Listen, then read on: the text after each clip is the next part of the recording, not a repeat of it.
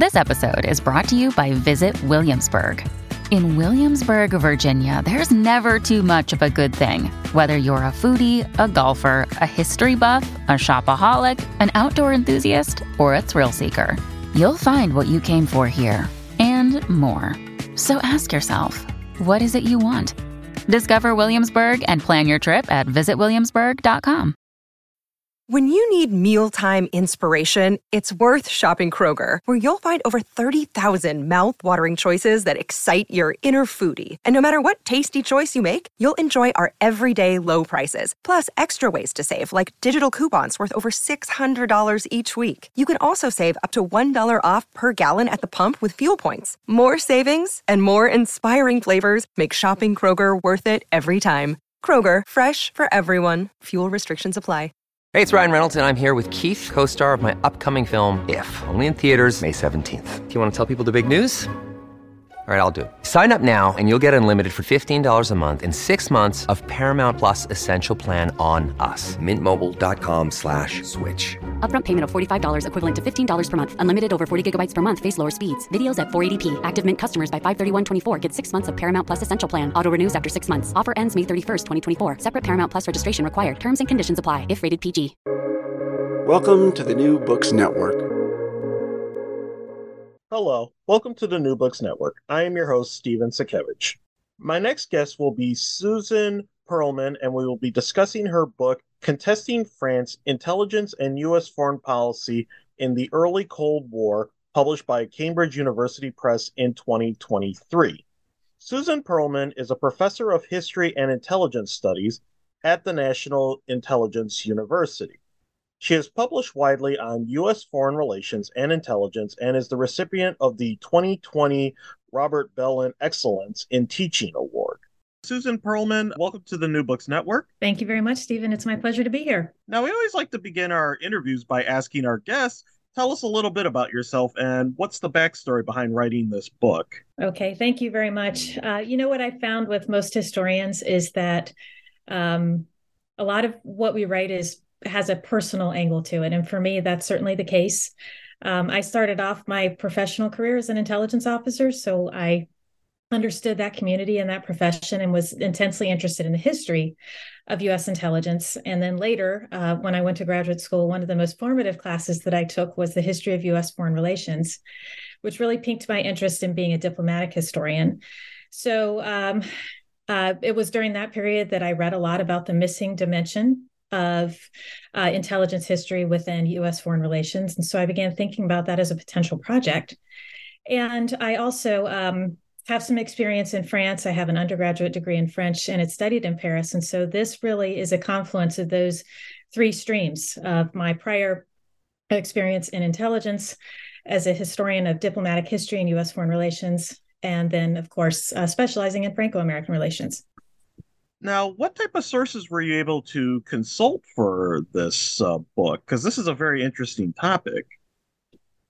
Yes, indeed. Um, so I consulted a lot of different archives in the United States and in France. So in the United States, you won't be surprised to hear NARA uh, in College Park was the source of much of the intelligence records that I had consulted, both OSS records, uh, War Department records, later CIA records um, also the Library of Congress, and spent a, quite a bit of time at the president at the uh, Truman Presidential Library in Independence, Missouri, and also in the private papers of a number of the key characters. So uh, Jefferson Caffery, who's the ambassador to France during this period, he has his papers down at University of Louisiana Lafayette, so spent some time down there. Um, so those are really important in getting the intelligence and uh, State Department, if you will, the, the foreign policy side of things. But I also spent quite a bit of time in Paris in the diplomatic archives, the archives of the French Foreign Ministry at La Courneuve, and also um, in the French National Archives in Saint Denis. And um, I bring that up in particular. It's it's absolutely essential for a work of diplomatic history, but especially for intelligence history, don't always have a view of the other side. So, what did those who were on the receiving end, or about whom perceptions were being cultivated through intelligence, what did they think? What was their ground truth? What was the story on the ground? So, I felt that getting the French perspective was especially important for this one. Now, a major theme of this book, and you kind of mentioned it a little bit in your backstory, is that there's this relationship between intelligence and foreign policies, more specifically, American foreign policy. And could you kind of explain to some of our listeners, like, how does this dynamic work during this time, which is like the end of World War II and the beginning of the Cold War? How did those two play along uh, with each other in the American context? Uh, very good question, um, and it's this is a particularly interesting period um, because this was a time in which the U.S. intelligence services were really professionalizing. It was a a burgeoning community, if you will. Um, of course, U.S. intelligence had been around since the advent of the Republic. George Washington himself famously used intelligence. But this was really the first period in which uh, some of the bureaucracy was really starting to take shape, and you started to um, have the beginnings of a centralized intelligence organization. It wasn't quite there yet, and that would come after the war. But these were the the first kind of halting steps. So while this is going on with intelligence, at the same time, you have diplomats who are on the ground in Paris. They're also on the ground in the reaches of France's empire. Um, and they're operating in Washington in the State Department. And so um, there was really a blurred line, I would argue, between intelligence and diplomacy. Um, one of the uh, interesting things that I found through my research for this book is that you really had folks in the embassy in Paris who were, to some degree, acting as intelligence officers. Um, beyond what we would normally expect of a diplomat. In other words, cultivating private sources, writing into what would we would today consider to be intelligence reports. And because the intelligence community wasn't yet organized, much of what was coming out of the embassy in Paris, for example, often was recycled and made its way into intelligence reports that made their way to the president. So in the early days, um, in the immediate aftermath of the war, when the Central Intelligence Group was created um, after the OSS was disbanded, disbanded, excuse me, um, a lot of the dispatches that were coming out of the Paris embassy were directly reflected in the briefs that the daily briefs that the president was getting from the CIG. So there was really no distinct line between intelligence and diplomatic dispatches at the time. So it was really blurred. Um, but it's incredibly important to know that there were some of those in Paris in particular who thought that they were performing a crucial role of intelligence. Now, part of this relationship is the contrast between the uh, assessments of the OSS, the Office of Strategic Services, which is the direct precursor of the CIA, the main intelligence agency of World War II, and the State Department, which is, of course, doing the diplomacy. How did they differ in their assessments of France during this time period. So, this is another interesting thing that I was uh, able to uncover in the course of researching this book, and that is that, um, as indicated by the title, the intelligence on France and the perception of France was deeply contested, at least during this period where you had the OSS that was operating widely um, in France. And then you also had reporting that was coming from State Department officials or local officials on the ground. And that was also true for France's empire.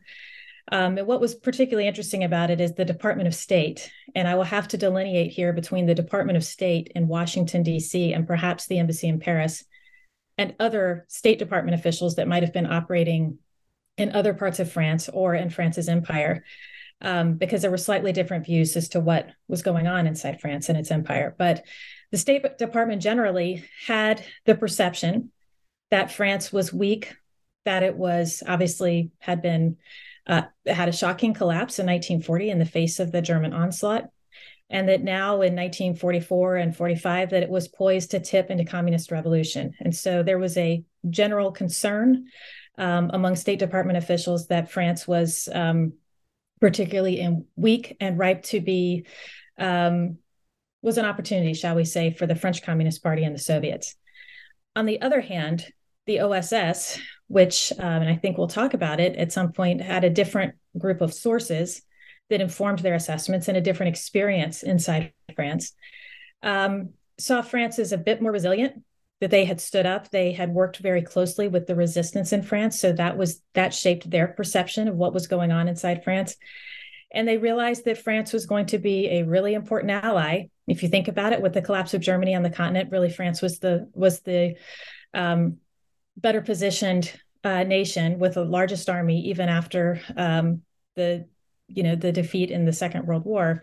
It was really poised to be America's um, most important ally on the continent um, in the early Cold War. So, um, one other thing I would say about the OSS that's particularly interesting is because the situation in France ultimately was built up as this almost hysterical fear of communism, those in the OSS were able to explain why communism was so appealing to the French public during this period.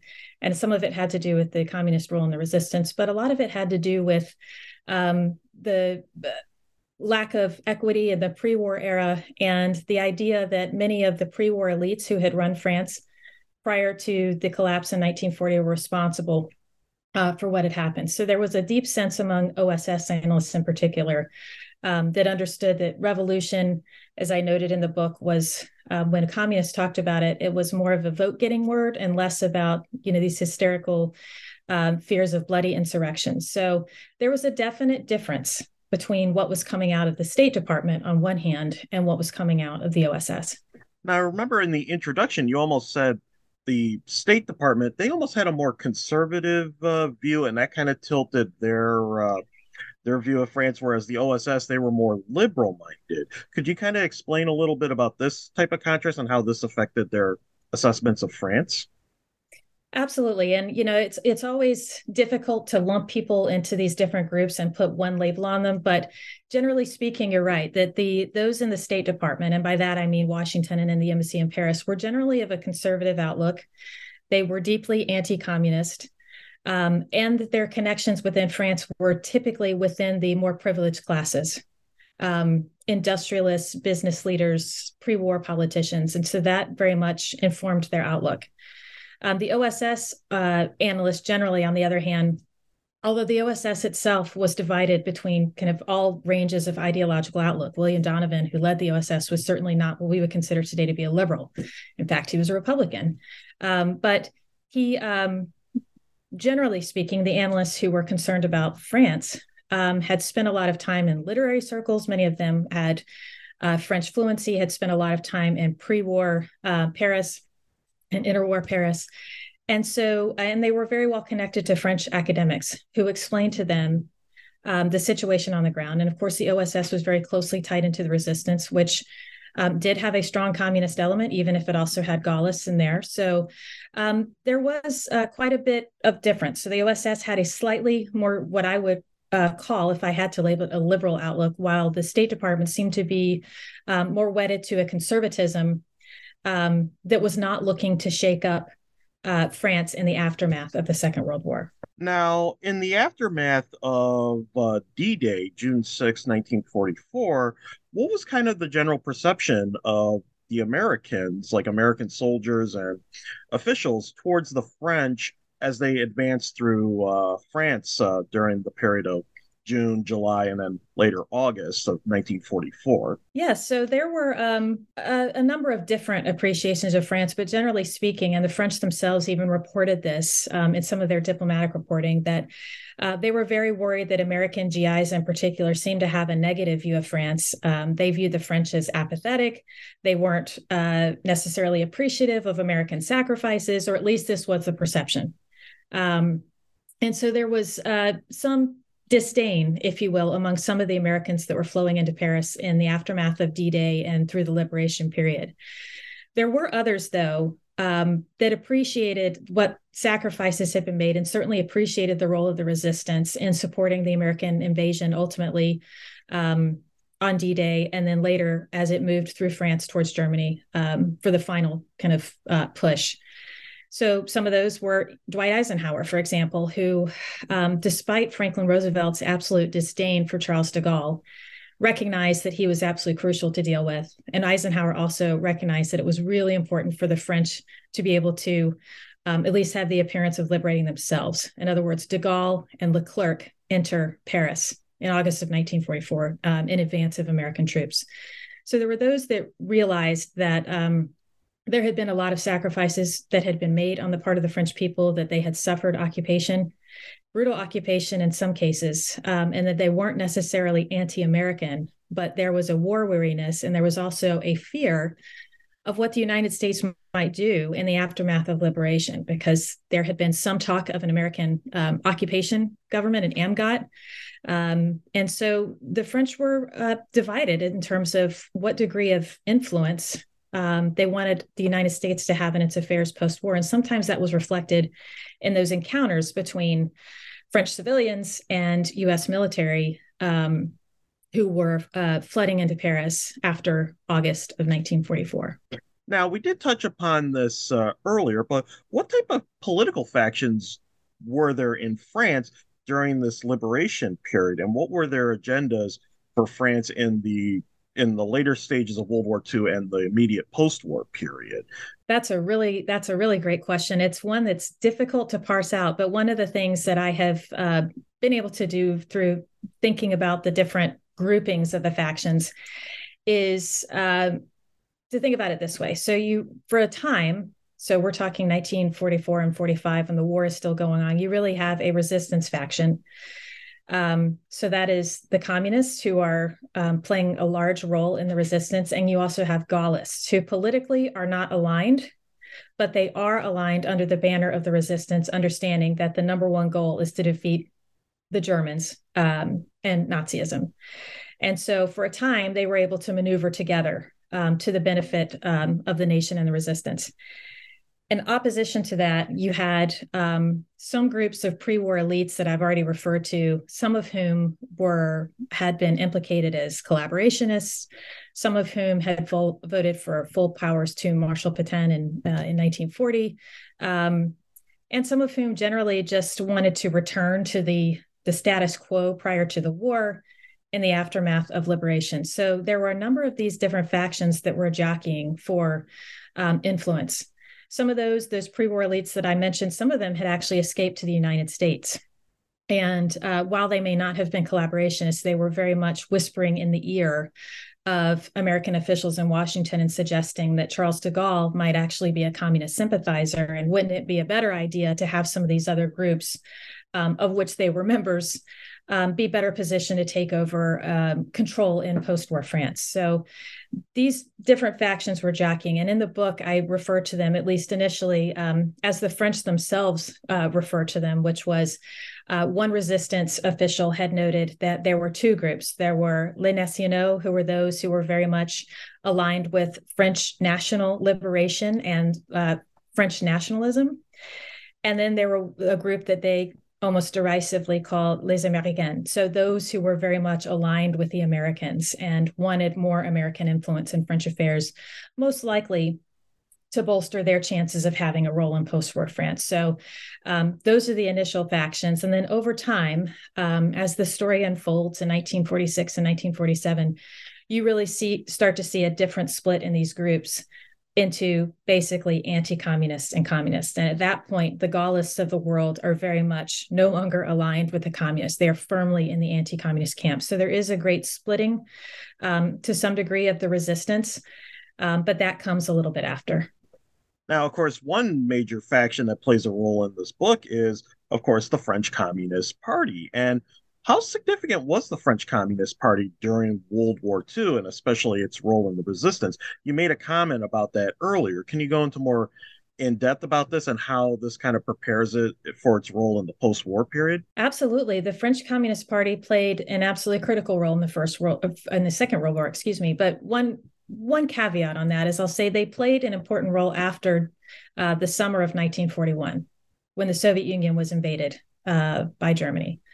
And prior to that point, the line was that we're going to stay out of this capitalist war that is unfolding. And it wasn't until the Soviet Union was invaded that the French Communist Party uh, pitched in and joined uh, the resistance. So uh, after that point, of course, they played a very large role in the resistance.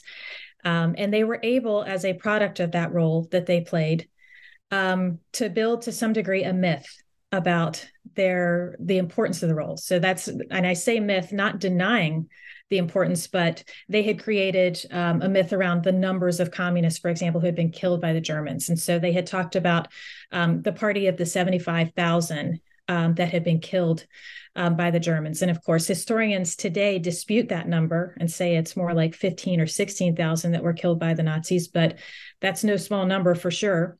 Um, but I bring all this up to show that the communists were a- really able to leverage this experience in the Second World War and the great sacrifices that they had made on behalf of, of free France to say that we deserve to have a role in France, a governing role in France after the war. The pre war elites have been entirely discredited. We have formed the bulk of the resistance, and now we would expect that we would have a political role to play in governing France after 1945. So their participation in the resistance really does set them up to become, um, at, at one time, the most powerful political party in France in the aftermath of the war. Yes, I believe that they were even the one of the largest communist parties outside of the Soviet Union and the Soviet bloc uh, during this time. Even before World War II, it was a major uh, centerpiece of of uh, political influence. Uh, am I correct? Absolutely. The French Communist Party and its sister party, the Italian Communist Party, were the two largest in Europe. And so when US officials became concerned about communism, it was to those two parties that they that they looked.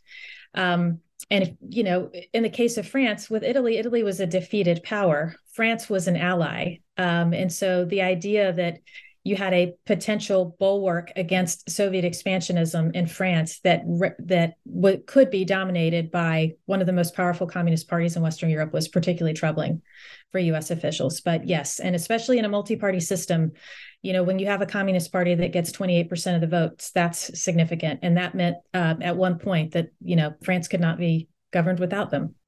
Now, another part of this uh, story that you talk about is this perception of communist influence in the French colonies. And of course, France's position as a colon prior to World War II, it was the number two colonial power right after Great Britain. But of course, in the course of World War II, that status got, you know, really uh, shaken up because of the Vichy, but also the occupation by the Japanese of French Indochina. And of course, a lot of the resistance movements, but most famously in what is now Vietnam with Ho Chi Minh and the Viet Minh. Uh, how did this perception of communist influence in the colonies affect uh, U.S. Uh, policies towards France? So this is particularly interesting as part of the the larger story here. That um, one of the reasons that I haven't confined this book to intelligence on what's going on inside of France is because the the intelligence that was streaming out of the empire um, very much was related to what was going on inside the metropole. And so, for a time, uh, when US officials were thinking about the French colonies, um, they weren't particularly worried about communism in 1944 and 1945 because we had uh, the OSS, for example, that was working very closely with the Viet Minh um, and Ho Chi Minh himself um, to try to um, provide intelligence, but also those networks that would help uh, downed American pilots escape uh, the clutches of the Japanese. And so we had a very close relationship with the Viet Minh during that period. And I will say too that in the aftermath of the Japanese coup in 19 uh, in March of 1945, the United States found themselves in Indochina basically without an intelligence picture. There had been a number of other groups besides the Viet Minh that they had been able to engage, indigenous uh, French groups. But after the Japanese coup, all that was left was the Viet Minh. And so the United States had made the decision that they would very much leverage the expertise and the not local knowledge of the Viet Minh um, to, to defeat the Japanese. This was also a period when, you know, Franklin Roosevelt is still president. He is very much anti colonial in his rhetoric, and the United States has an anti colonial tradition. And he firmly believed that France had overplayed its hand in its empire and that it no longer deserved to rule over the colonized. So he had made it very clear that he did not see a future for the French Empire after the end of the Second World War. Now, um, all of this changes over time. And there have been a number of excellent books um, about how the United States shifts from this anti colonial posture to now in Vietnam, in particular, Indochina, in assuming the burden. So that's Mark Atwood Lawrence's excellent book. But what I have tried to do here is look at the intelligence angle. So there was intelligence that was flowing inside the metropole to American officials from French sources about what was going on in the empire. And the same thing was happening in the empire. The, a different set of sources were cultivating American officials by giving intelligence to them. And so, to some degree, intelligence also shaped American perceptions over the degree of communism in the colonies. And that perception changes over time. So, if you think about some of um, the uh, military sources in French Indochina in 1944, 45, 46. Um, a number of the sources were French colonial officers who had a major stake in ensuring that there was a restoration of the empire. Many of them were Gaullists who believed that for France to return to great power status, they had to make sure that they kept a hold of French Indochina, which was really the jewel in the crown of their empire. And they were informing US officials. For a time, the OSS was working with the Viet Minh and they were getting a different story. They were getting a story that was we may be communists, but we are nationalists first, and we have fought for the Allies and we deserve to have our liberation. And so they played to the sympathies of American officials who, who strongly believed in that anti colonial tradition. But over time, as events changed in the metropole, they were tied very closely to what was going on in the empire. And you, um, as I put it in the book, you begin to see the emergence of this Cold War consensus that I would argue is based in part on some of the intelligence that was flowing both out of the empire and the metropole. Now, by uh, 1945, the, the war in Europe is coming to its final phase. It ends in May of 1945. But in those uh, five months, what does the situation look like in France? Because, of course, they've been liberated. They had a chance to kind of consolidate the new liberation government. But, of course, there's still the war going on.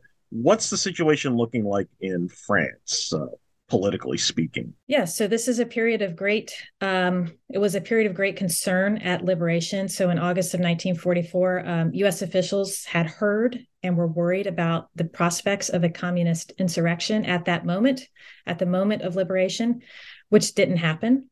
Um, but de Gaulle was able to consolidate his control um, over the um, the future, I guess, leadership of France as the leader of the French provisional government and would ultimately get recognition by the United States, albeit begrudgingly, um, as both the provisional government as the government of France and Charles de Gaulle is the head of that provisional government.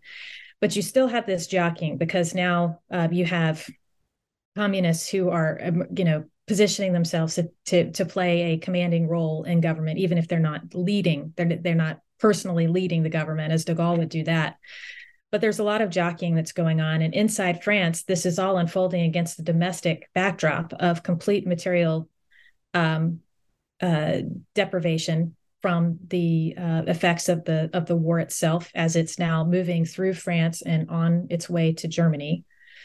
Um, and so you have um, uh, a bit of maneuvering to try to alleviate the suffering that the French were experiencing because this is now um, in in late 1944 and early 1945. It's winter. Um, the Battle of the Bulge is uh, is imminent and building, and so this is a period where everyone is trying to shore things up without having a communist insurrection that takes advantage of the unstable situation both domestically and internationally. Now, uh, Franklin Delano Roosevelt, he was opposed to the French Empire, as you explained. But of course, he died in April 1945, and then Harry S. Truman uh, became president. How did that affect uh, France and American policies towards France? You did mention this a little bit uh, earlier in the interview, but could you get into more uh, depth about it in this part? Sure. So, you know, as you said, Franklin Roosevelt was not um, not particularly pro French. He had made it known his feelings about um, the French Empire. He personally detested Charles de Gaulle. Um, the two of them did not see eye to eye, and I would argue to some degree, perhaps because they shared some similar personality traits. But the relationship with the French was particularly difficult.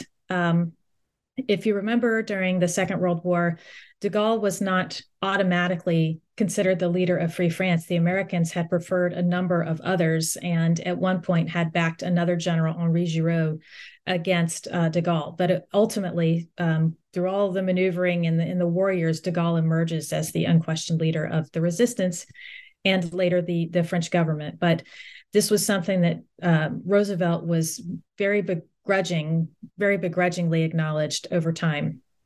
Um, so he had, to some degree, um, a very personal distaste for de Gaulle and a sense that France was done as a great power.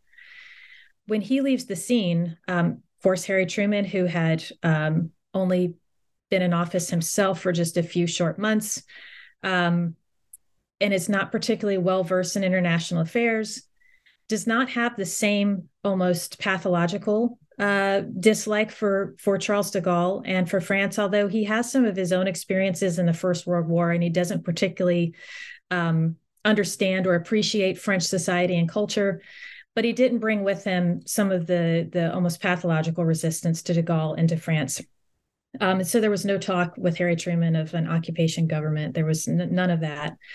But I will say that Harry Truman, uh, with his um, turn to the presidency, he brought with him a number of um, anti-communists and hardliners in his entourage that gained um, more clout with the disappearance of Roosevelt from the scene. So the idea that the Soviets could be accommodated, that um, Roosevelt had believed that he could deal with Stalin.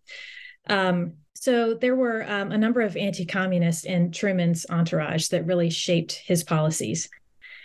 Um, as I mentioned before, the views of the empire would change pretty dramatically over time. And it wasn't long after Harry Truman was in uh, office that the United States began to shift its views on support for France uh, retaining or, or, regaining or restoring its uh, empire in Indochina. But the one other thing that I would want to mention is that um, the other interesting piece here is the intelligence piece, which is Roosevelt had not really made any mention yet of whether he would keep the OSS in the aftermath of the Second World War, but he certainly seemed to appreciate the need for a centralized intelligence agency in peacetime. Harry Truman comes into office and is deeply suspicious of intelligence. And of course, the people who were informing him, to include Admiral William Leahy as his chief of staff, were military officers, and they had not had a good relationship with Donovan's OSS. And so in September of 1945, literally just a few months after Truman comes into office, he makes the decision to disband the OSS, which uh, I would argue takes that um, contrary strain of narr- of the narrative that was uh, what was going on in France, and to some degree, it's marginalized as the different functions of the OSS are farmed out to the State Department and the War Department. So Truman's decision um, about the OSS was absolutely critical in shaping perceptions of France down the road. So um, a number of different important uh, parts of that of that shift from Roosevelt to Truman. Now, you mentioned Jefferson Caffery uh, uh, earlier in the interview. Uh, who was he and what is his significance to this story? So, Jefferson Caffery, um, by 1944, when he becomes the U.S. representative to the French provisional government, this is before it's uh, officially restored as uh, an ambassadorship up to France. And he would ultimately become the U.S. ambassador to France during this period. Jefferson Caffery had been a longtime diplomat for 30 plus years and his previous tour had been um, as the ambassador to Brazil for the past seven years. He was a Roman Catholic convert who had grown up um, in Louisiana, had been a former chemistry teacher and track coach before he joined the Foreign Service. But here he was uh, now in France, and he's an, a particularly important character in this book because it was his leadership of the embassy that was so important. And it was much of the information that was coming out of uh, the cultivation of his sources from the embassy and the people who worked for him that was feeding a particular narrative of what was going on in France. And, and in fact, the narrative that suggested that France was weak and that the communists were directed by the Soviet Union, had a lot of power, and that France was on the cusp of either a civil war or a revolution or a coup. Um, and I just mentioned as an aside, one of the people that Caffery uh, employed in the embassy was a man named Norris Chipman, who believed that he had an intelligence role to play um, through some connections to a secretive division inside the State Department. So he was writing a number of the dispatches that Caffery was forwarding to the State Department in Washington that really raised the alarm about communist intrigue in France. And so Caffery's embassy was particularly important for shaping uh, at least one side of the intelligence narrative that was coming out of Paris. So now we get to the end of World War II, at least in Europe, in May of 1945. So now the idea that we all have to stay united to defeat the Germans, that's gone. So how does that affect uh, French politics in this period, like the later half of 1945? So in the in the latter half of 1945, um, this jockeying that I had mentioned before absolutely continues. And it's a question of what do, what role the French communists are going to play in the government. And they're making a, a very strong play to have one of the big ministries. So if you think about foreign affairs, or the foreign ministry would be one of the big ones. Um, there were a number of others, and de Gaulle himself was pretty adamant that that would not happen. And so while he realized ultimately that they would have to have a role, you would have to have min, uh, communist ministers in the government, he was determined to make sure that they were in positions where they could not impact some of the major affairs of the state.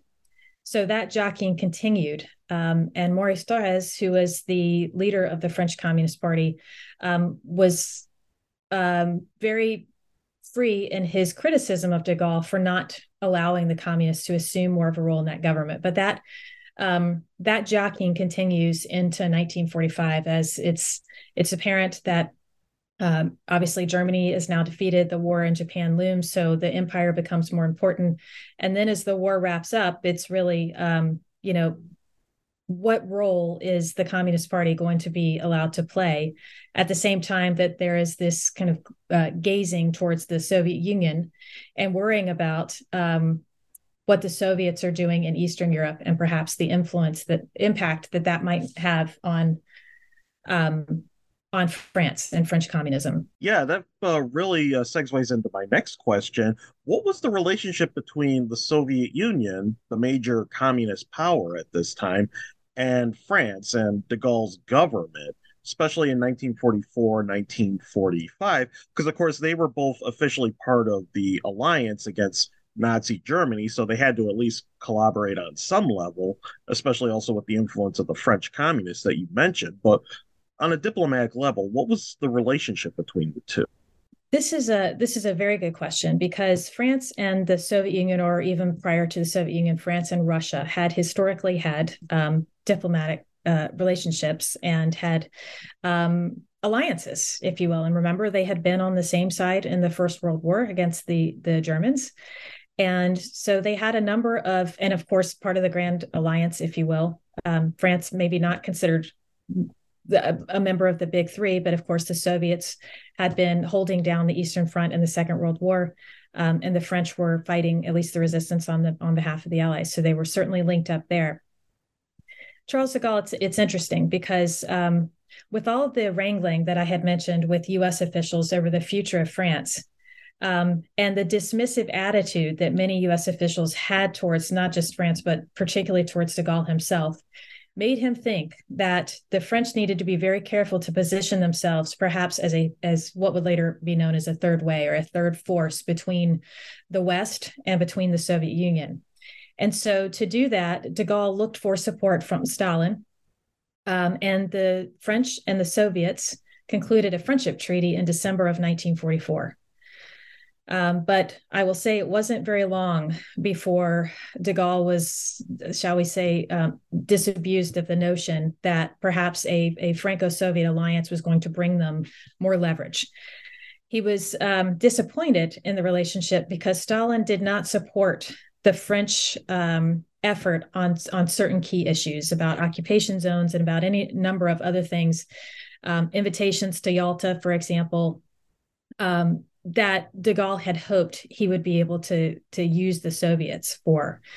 And so the relationship began to sour um, over time. And it was, I think, it became apparent to de Gaulle w- pretty shortly thereafter that France, while it tried to maintain its clear independence and its role on the continent, that it would have to throw in its lot uh, with the United States and firmly into what de Gaulle would call a Western bloc. Now, uh, when we get to the end of World War II, we start getting into what we commonly call the beginning of the Cold War.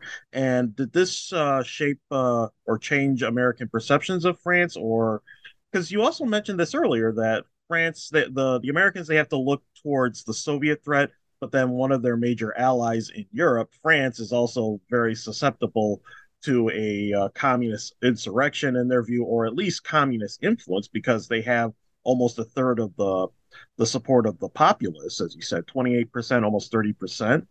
So, how did the, the beginning of the Cold War uh, shape American perceptions of France? Uh, another great question. I, I would push back a little bit and suggest that the Cold War was already underway. Um, in in part, uh, I mean, we could go all day in terms of, you know, where's the turning point for the United States and the Soviets, but in France in particular, um, especially by by 1944, is that jockeying that I've alluded to has already happened and, and fears about communism. But I will say the period that you're talking about, so 1946 and 1947, as it's become apparent that there is a real movement into what we would consider the two camps, that there was an increasingly a belief that while the French Communist Party might be talking about a French path to socialism and may have some expressions of independence from the Soviet Union, um, in the United States, there was a growing consensus, um, inaccurately, I would argue, but that the French Communist Party was directed, very closely directed by the Soviet Union. And so no longer was it seen as um, uh, a party that might be able to um, perhaps moderate the Soviet Union, would perhaps play a constructive role in decolonization, but that it was a now believed to be a party that was acting um, as a, you know, a, a front line, if you will, for potential Soviet advances into Western Europe. So that was one of the things that we see really shift in time. And part of that, I would argue, has to do with this narrative that now dis- disappears with the disappearance of the OSS. Um, that explains kind of the appeal of communism and the fact that it's not, there's a unique French form of communism and that there are differences between the Soviets and the French. But at least in terms of US officialdom, there was a strong belief that the, anything that the French communists did had to be directed by the Soviet Union. Um, and I would argue that's entirely untrue for this period. And so there was a lost opportunity to some degree to split the PCF from the Soviets. But um, but that was, of course, not to be.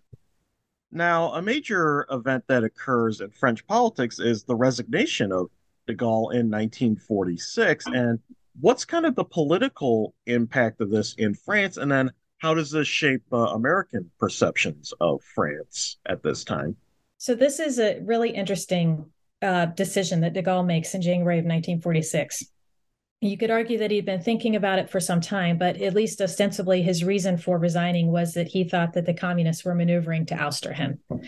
Um, and that he decried the the influence of political factions um, and believed that France needed to be at least French, political figures needed to be above that.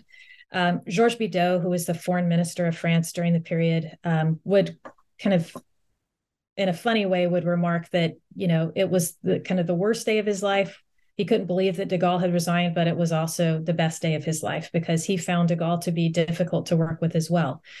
Um, and so, what it did is it opened a door for the communists, but it also um, led to a succession of weak French governments of the of the socialist and non-communist left, um, and growing influence of the Communist Party that would culminate later in the year um, in the elections of 1946. So um, if we thought jockeying was bad before January of 1946 with de Gaulle at the helm, it now becomes um, a pretty serious affair. And while the United States, there were many officials who remembered their terrible relationship with Charles de Gaulle and weren't so sad to see him go, we're also a little bit worried about that his departure might might provide an opening for the French communists to to step in and assume even more of a of a role in French society. Now, much of this discussion so far, we've talked about what was the perception of communist influence in France and even Soviet influence on the French communists. Now, what is kind of the contrast between, as much as we can tell from the sources, mm-hmm. what is the contrast between the perception and the reality? Was was the French communists like about ready to? Was there any type of evidence to show that the French communists were trying to oust de Gaulle or take the government by force or start a civil war at this time? Like 1944, 45, 46. Is there any evidence to kind of support this, or is this more perception versus reality? I would argue that it was largely perception versus reality, at least during this period. But there were reasons that people believed that it was going on, which were a, a series of um, intelligence reports, if you will, that talked about um, arms drops, weapons, communist weapons drops, uh, hidden arms caches, Soviet support for the reconstitution of in- international brigades in southern France that lent to this era of conspiracy. And of course, there was uh, communist doctrine itself, and a number of the reporters inside the embassy would point to the you know manifestos of the 1920s as as a suggestion that the French Communist Party was just returning to um, and the Soviets were returning to this idea of worldwide revolution, and of course the French Communist Party would be the vanguard of that effort. What we know, um, what I would argue, um, and I think is pretty clear um, from what the French were internally saying and from what was revealed later with the minutes of the um, Communist Information Bureau um, is that the French Communist Party had a very close affiliation with the Soviet uh, with the Soviets, but was not directed by the Soviets at this time.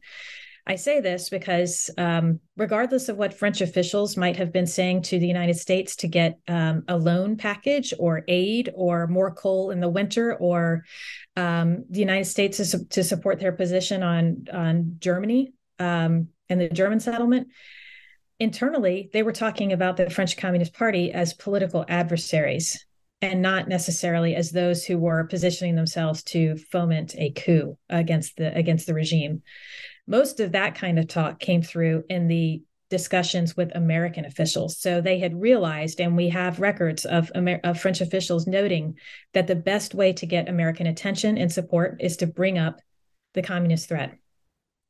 Now, if you fast forward to 1947, um, when the Communist Information Bureau meets in its inaugural meeting in Poland, um, many people at the time took that to be a sign that uh, the, the, Communist International of the 1930s uh, was was reconstituting itself, and it was going to be uh, another attempt for the Soviets to spread worldwide revolution.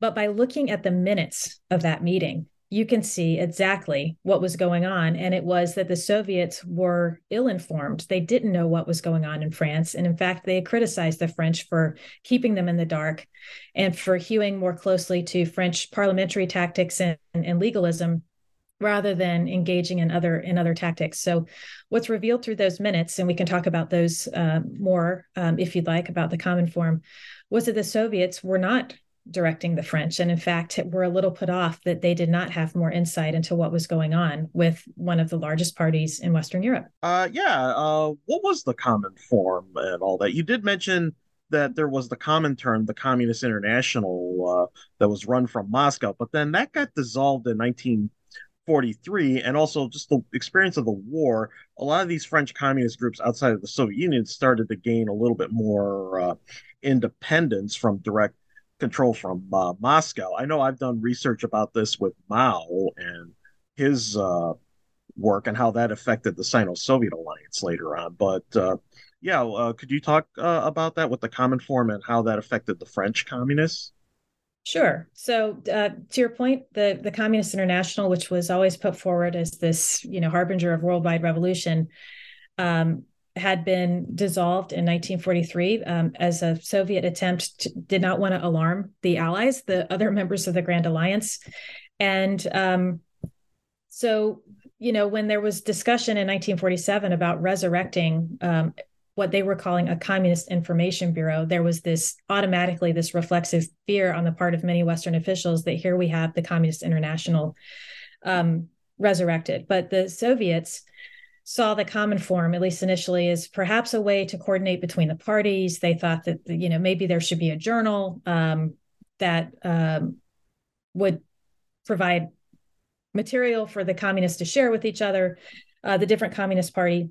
Um, but what's particularly interesting on the on the French side of the house, if I could go back for just just a second, is that during the course of the war, um, you had a lot of people who were joining the French Communist Party because of their role in the resistance. And these were not doctrinaire communists, but people who recognized the role that they were playing in the resistance. And so the party itself, in terms of hardcore communists, does change with the with the Second World War. And so that, to some degree, uh, accounts for a, an influx of people into the party. But it's they're not hardcore insurrectionist communists of the 1930s.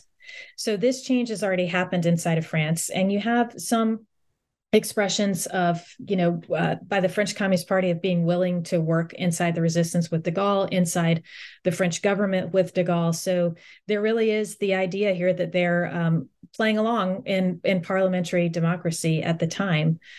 Um, But uh, the the Cominform, but if I could go back to that, um, the so the French Communist Party had been expelled from the French government in May of 1947, and that came to the Soviets as a surprise. And so you can imagine that now we're really in the throes of the Cold War. This is right in the aftermath of the uh, Truman Doctrine speech. And of course, the Marshall Plan would come um, in the summer. And so there was a shift in you have this seminal moment in French political history with the expulsion of the communists. Then you have the announcement of the Marshall Plan. And so uh, the Soviets are pretty alarmed with what's going on in Western Europe in particular. And so they call this inaugural meeting of the Cominform um, to figure out how to get a better grip on what the other parties are doing and to coordinate. And it's basically a meeting of the Eastern European parties and then two other parties the PCI, the uh, Italian Communist Party, and the PCF, the French Communist Party. And at the inaugural conference, the French Communist Party and the Italians are criticized um, for this excessive legalism, for being willing to collaborate with other elements of, of the French government, and also for their failure to recognize American imperial designs on France. What's interesting about this is many have taken this to mean that this is the kind of self-criticism of Maurice Thorez that would come later, and the French Communist Party is now going to hew towards a much closer line with the Soviet Union. When in fact, if you look at the minutes of that meeting, um, Gomulka, the Polish leader, says no one is recommending putschism. So no one is telling you to launch a coup against the government, but we are telling you that you should get back into government um, so that you can wield your power through the um, through through the legal means but they criticized the French communists over their willingness to cooperate with other parts of the government. They had criticized the French communists for not taking a stronger stand on the empire. So, all of this belies the claims that the French Communist Party were being closely directed by the Soviet Union in 1944, 45, and 46. Now, I would argue that there is a shift and there is a Stalinist turn in the French Communist Party after the period of this book in 1948. But this is a, a period, which is particularly important because that is not inevitable yet. Yes, I remember reading in reading the book, you call the French Communist Party almost a unique French institution because yeah they're communists and so of course they have solidarity with the soviet union but they're also in their own way almost like french patriots in their own definition of that and it's kind of interesting because that perception is now coming more to light in cold war scholarship that the different communist groups they uh, they're aligned with the Soviet Union at least for a while, and then but they're also at the same time they're kind of pursuing their own agendas and they're trying to use the Soviets to their advantage when it suits them. So there's a little bit more of this nuance rather than they're just mere pawns of the Soviets, as the perception is for the Americans throughout this book. Yes, indeed, and I think you know I think some of the excellent scholarship, you know, the communist monolith, the idea that, you know, any communist party anywhere is directed by the Soviet Union. We know that that was not the case with the French Communist Party during this period. And we certainly know that it wasn't the case with even the um, the uh, communist parties and the nationalist parties in Vietnam, for example. Not only were they not particularly aligned with the PCF, before 1947 because the PCF, the French Communist Party, had been kind of quiet on the empire in the hopes of keeping the peace within the government.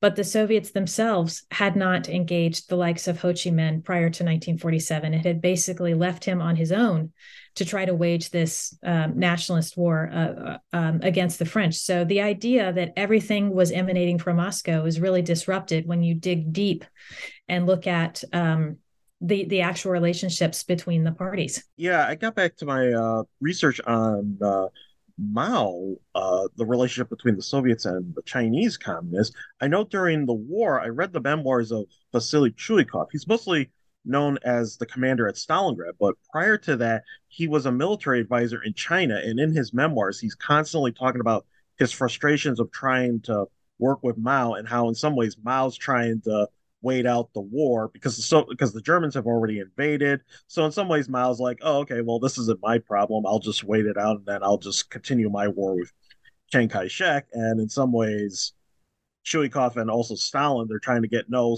Mao. We need you to fight the Japanese so they won't attack us. And Stalin kind of sends this indirect message well if i go down you're going down with me so but it just kind of proves like how in some ways the different communists are pursuing their own agendas and they're not just mere pawns of the soviets Indeed. now and we'll get back to the war in indochina but uh, there was also the general election of november 10th 1946 so this is after de gaulle resigns that we just talked about a few minutes ago. But what was the general impact of that on French politics? So that was probably one of the most consequential elections of of this period, um, because De Gaulle is no longer on the scene, and to some degree, he's privately, well, not so privately, railing against a proposed constitution um, because we know that de Gaulle wants to have a stronger uh, French presidency, if you will, and that there would be less power that would be given to the to the legislature as we would conceive of it. Um, and those attacks had dramatically weakened the MRP, which was one of the um, more moderate parties in French politics at the time. So, what happens in the November elections with this maneuvering of de Gaulle in the background, who's no longer in government, is that the French Communist Party emerges as the largest party. And it's apparent at that point that France cannot be ruled without them. At the same time, there's also resurgence on the right. So you have uh, resurgences of, of some parties on the far right. And in the moderate center, there is a dramatic decline in votes. So what you have is a pretty intense polarization of the French political landscape um, between the forces of the right and the forces of the Communist Party. And they're no longer um, the center and the center right is no longer unified by you know a figure of de Gaulle who had placed himself above political factions and parties. Now he's um, advocating behind the scenes and later would create his own political party, the Rally for the French People, um, which was a rightist party um, and much like uh, you know, if you think about the French French elections today, and Emmanuel Macron, he had his own En Marche, which was a different kind of political political formation. So De Gaulle was really one of the first in the in the in this period to create a new kind of political configuration, but all meant to challenge the French Communist Party. But it was in the aftermath of this election that that happened. But the French Communists in November 1946 looks like legally they're poised um, to take control of the government. Is this uh, what kind of contributes to this wide perception that France is on the verge of a civil war throughout 1947 that you uh, talk about in the book? It does. So this is the this is the fall before um, the Cold War really deepens in Europe. So it's it's another winter of uh, deprivation for the French people. There are coal shortages. They're still trying to work out a German settlement, and what what would the Germans have to pay? What would would the, would France be able to get coal uh, from Germany? So there are these just intense um, uh, sense of of doom, if you will, that's kind of lingering in that winter of 1946 and into 1947. And then in 1947, some of those seminal events that I mentioned before the Truman Doctrine speech, the expulsion of the communists from the government, um, the Marshall Plan, and then later the Cominform are all happening. Those are an international and domestic backdrop. They're happening against this material scarcity. Um, and they're also happening at the same time that those reports that I mentioned before, the more hysterical ones that suggest that there are all of these conspiracies that are unfolding inside of France with the weapons caches that are found. They're automatically assumed to belong to communists. There are these um, paradrops of weapons that are seen at night over the French countryside and are assumed to be Soviet planes that are dropping weapons to French communists.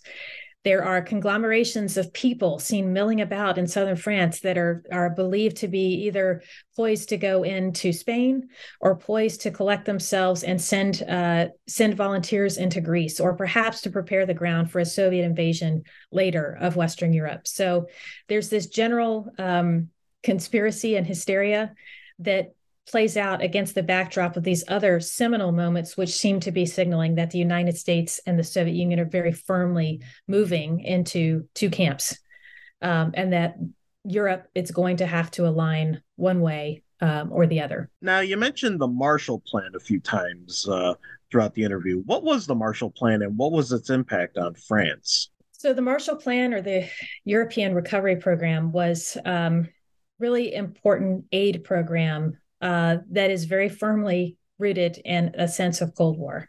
So the Truman Doctrine speech in March um, indicates the United States, of course, will aid um, uh, free peoples everywhere.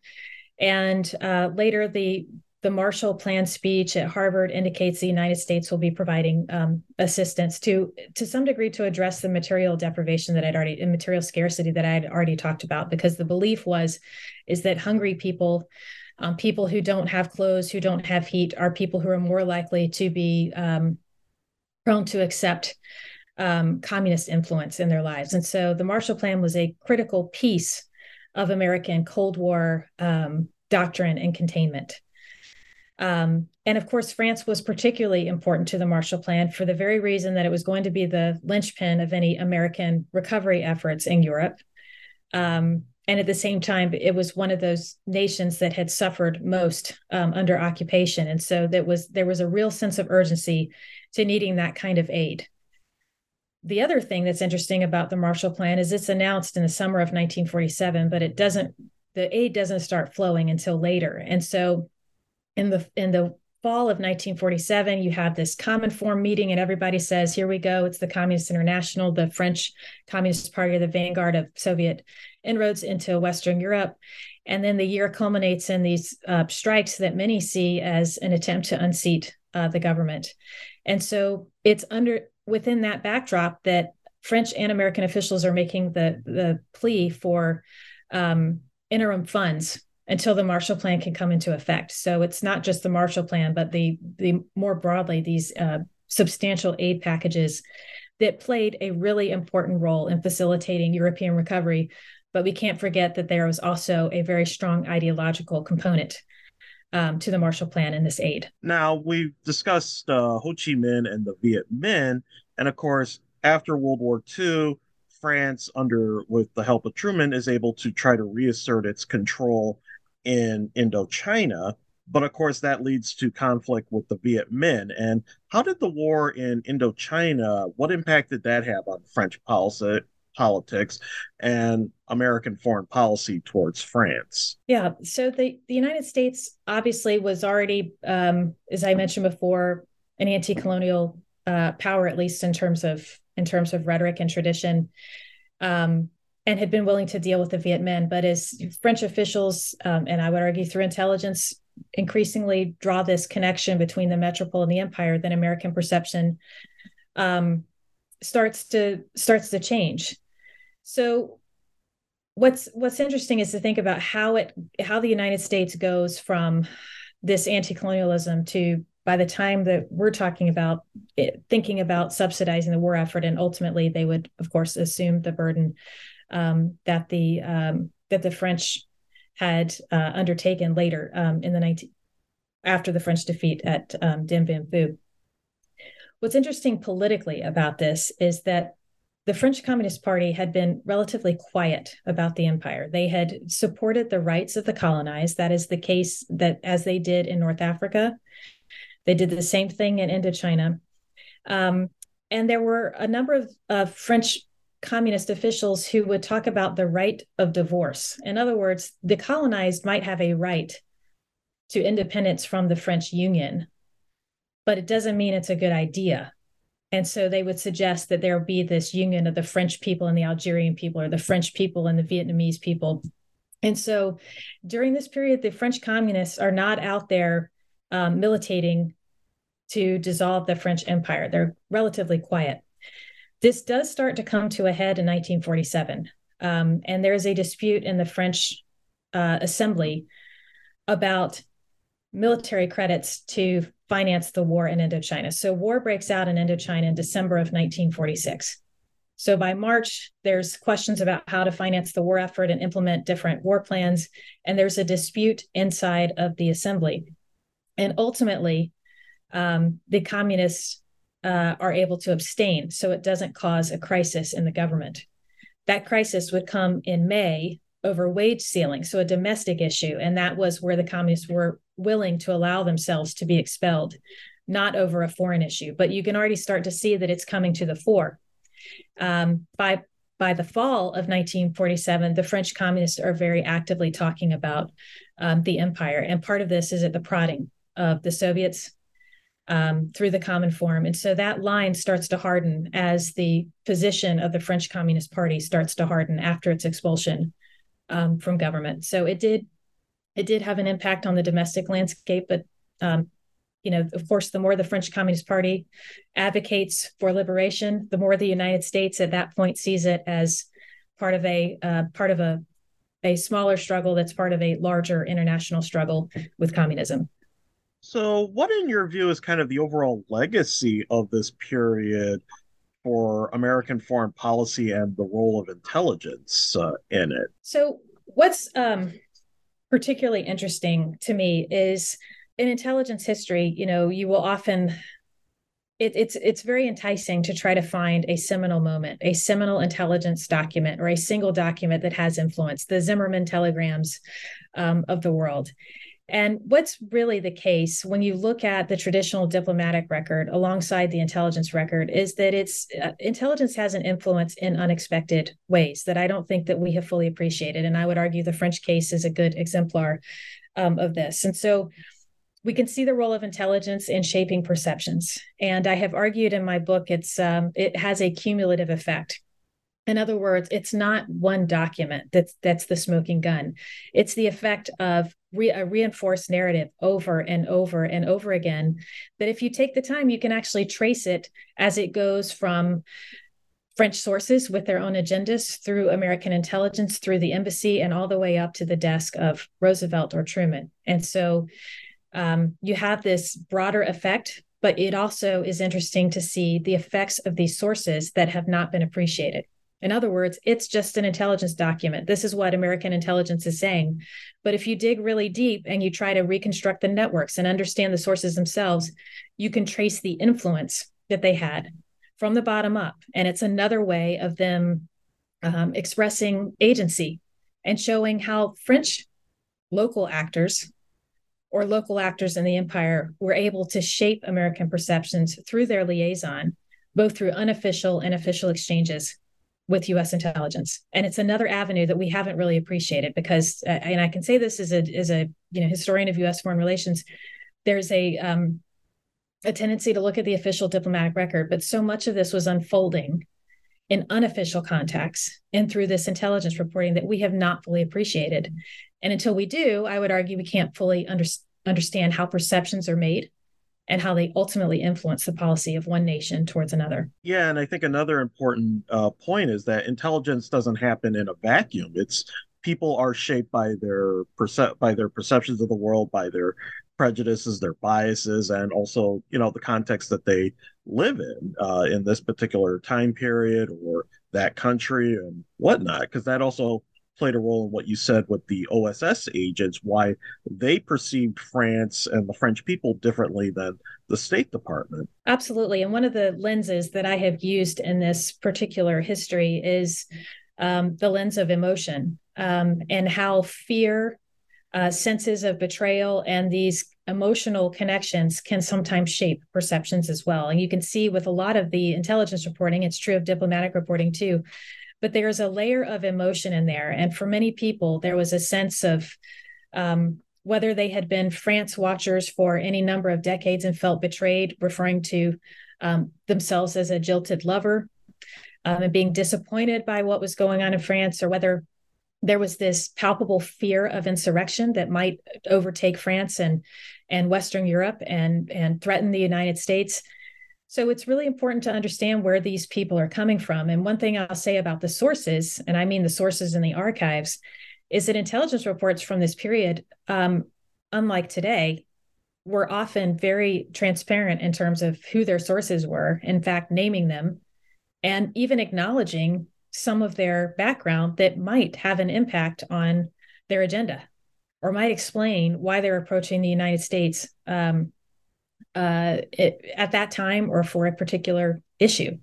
So putting that back together is really important for understanding the the broader context and motivations of people. And you know, this is yet another mechanism to to influence um, American policy. This has been a very interesting uh, discussion. Do you have any final thoughts? Uh, maybe touch on anything in the book that we didn't get to in the interview? Well, I think my my only final thought here is, you know, this is a discrete case um, France in 1944 to, 40, to 1947.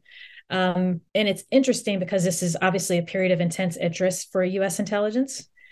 and the sources are there to be able to really dig at what was going on. But I would argue one of the things that I'm hoping to achieve with this book um, is that the same dynamics that are true for this case, be it 70, 80 years old at this point, are still true in other in other more contemporary cases. So the dynamics of the of the intelligence profession, as much as we may talk today about AI and big data and machine learning, there's still very much a human component to it and there are still under uh, under or unappreciated ways in which um, the people that we talk to and interact with through those unofficial exchanges do shape perceptions of of our adversaries or of, of another power and so i think that there are some takeaways from this particular case that are still relevant today which is why i think it's um, a really important way to look at that nexus between intelligence and policy. Now, are there still any sources that still need to be declassified related to this era of uh, of American foreign policy and intelligence? There are still uh, still quite a few, um, and I am still awaiting FOIA requests. I think from 15 years ago when I uh, first started down this path. So there there are still quite a few. Um, but I will say that there is enough out there to have, um, at least for this particular case in this time period, to make a a good judgment about what it was that was going on. But there's always more, and of course, as we march through time with uh, more contemporary cases, it will be interesting to to compare, you know, uh, those dynamics that are that are perhaps at play that were at play in the French case and and the same for today.